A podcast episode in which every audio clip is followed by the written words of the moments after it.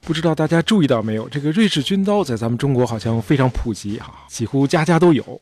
哎，你别看这刀不大，这个名称还特别多，这德文有好几种说法。Schweizer Taschenmesser，哎，就是瑞士折刀；Schweizer Offiziersmesser，瑞士军官刀；Schweizer Messer，瑞士刀。不过，这个瑞士军刀给大伙儿印象深刻的，其实不是它的一大堆不同的名称和叫法，而是固定在一把便携式折刀里的各种各样小巧玲珑的工具。用“包罗万象”这个词儿来形容都不为过。据说工具最多的那款瑞士军刀叫 Wenger Giant Knife，一共有八十七个小工具，一百四十一项功能，有一公斤重，二十二厘米厚。不过这么大的家伙，可能也只能用来收藏，这使用起来估计也不是很方便。呃，再给大家普及一下啊，这个瑞士军刀呢，一共有两个品牌，一个叫 Victorinox，一个叫 Wenger。怎么区分呢？就是看那个商标上那个白十字外边的框，这个外框有点像五边形的，就是 Victorinox；这个外框呢有点方方正正的，就是 Venga。哎，大家可以找出自己那把瑞士军刀来看看，哎，你买的那个是哪款？一共就这俩老字号，哎，就好比一个是同仁堂，一个是达仁堂。这个瑞士军刀之所以叫军刀，哎，顾名思义，这最早是十九世纪末给军人设计的，这目的呢是提供一个完成各种这个野外作业的多功能工具。后来呢，就逐渐的商业化、平民化。你也许会问，为什么发明这种结实实用的多功能军刀的，哎，不是那些人口众多、幅员辽阔的大工业化国家，而是产在一个人口刚过八百万、面积只有北京的两倍多的这个弹丸小国呢？对呀。哎，咱们今天就聊聊这个神奇而又了不起的小国家——瑞士。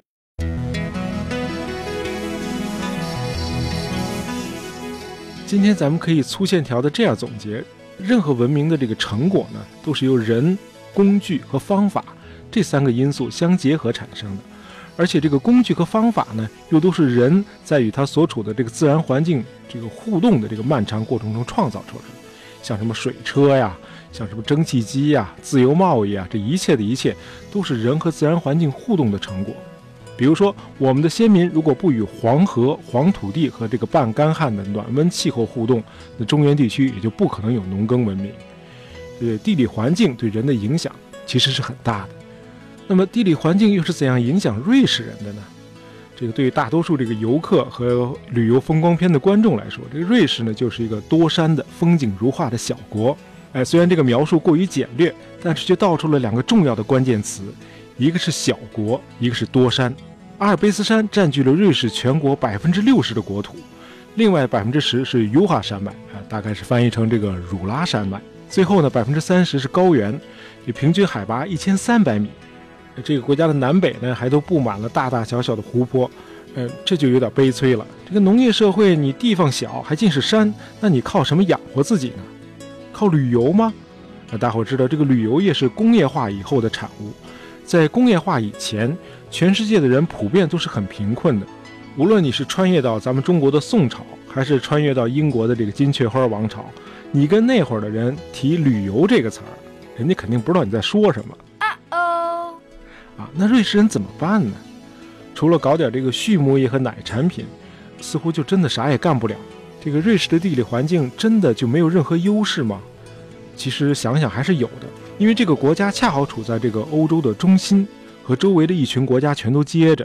这瑞士呢，其实就是一大群不愿意做德国人的德意志人，不愿意做法国人的法兰西人，和不愿意做意大利人的意大利族人组成的。这种人口构成的一个最大好处就是，讲相关语言的人能够很方便的与相关的邻国进行交流、相互学习和贸易。所以说，这个德语、法语、意大利语都是瑞士的官方语言。那瑞士一共有四种官方语言啊，除了这个德语、法语和意大利语，还有很小的一部分人讲这个罗曼语。在古代，呃，日内瓦、苏黎世和洛桑还都还是一些小集市的时候，也多数的瑞士人呢都住在山里，在深山幽谷当中。这一年中暖和的时候其实是很短暂的，大伙儿大多数时间都只能待在屋里。那在屋里干嘛呢？于是就用来琢磨改进从德国、奥地利、法国和意大利学来的一些手工技艺，这样呢，精致、准确、可靠的钟表产自瑞士，哎，也就不奇怪了。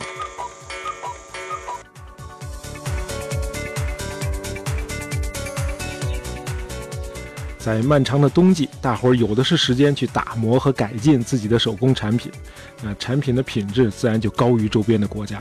花的时间长嘛，那么这个瑞士的产品呢，就很容易在四周的邻国里找到销路。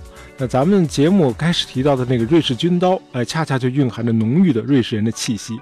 地方小嘛，你就没有条件这边放把剪子，那边放把锯子，你肯定希望能有一种集大成的工具。一件上面什么都有，于是大家就琢磨怎么把这些工具都聚在一块儿。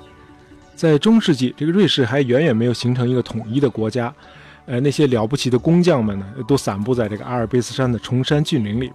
他们的产品呢，主要销路就是周边的这几个邻国。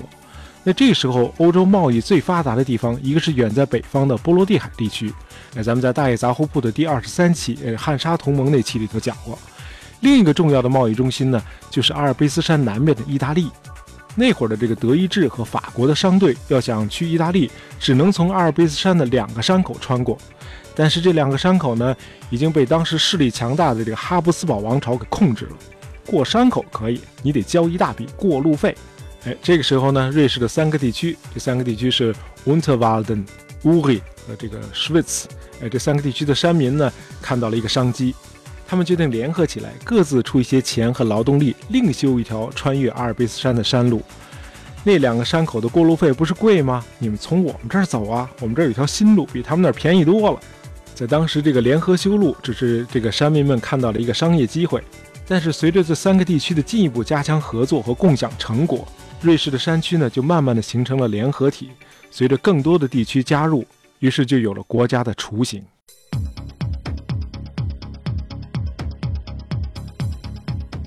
好，瑞士人很快发现，他们处在欧洲中心，还有另一个有利条件。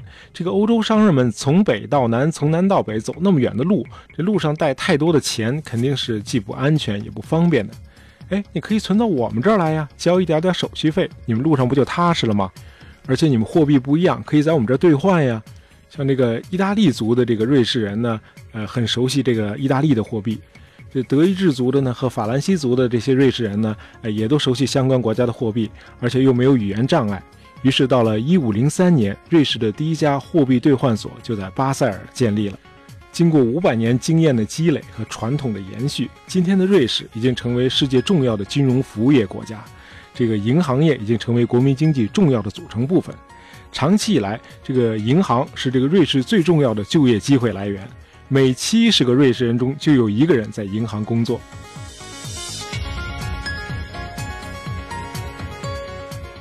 对很多这个资源匮乏的国家和地区来说，这个瑞士的形成、发展和后来的发达是一个非常好的样板。这个国家基本上没有什么耕地，除了水资源，什么资源都没有。这个《孙子兵法》有这样一句话：“置之死地而后生。”这话虽然说的有点绝对，但是世上确实有些事儿是倒逼出来的。比如说，这个我们国家的这个浙江就是人多地少，和瑞士一样，山虽然多，但是自然资源却非常的匮乏，于是就逼着这个浙江人搞小资本、小企业、小商品，然后看准机会，找到商路，再进一步拓展。这和瑞士的发展道路其实是很像的。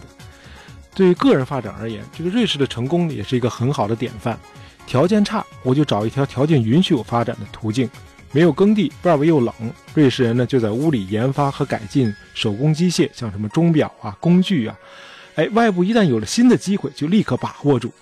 咱们国家著名的思想家荀子在他的《天论》中讲过这样一句话，叫“治天命而用之”，意思是这个大自然是有它自己的规律的，你去设法掌握这个规律，正确的利用它，你就成功了。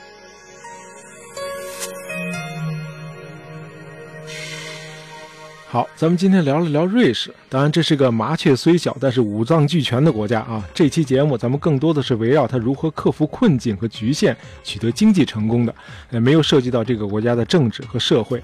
如果大家有兴趣了解呢，我们以后还可以专门再做一期节目和大家一起探讨。喜欢大爷杂货铺的朋友呢，别忘了订阅我们的专辑，这样你就不会错过我们的新节目了。感谢大家收听，咱们下期再见。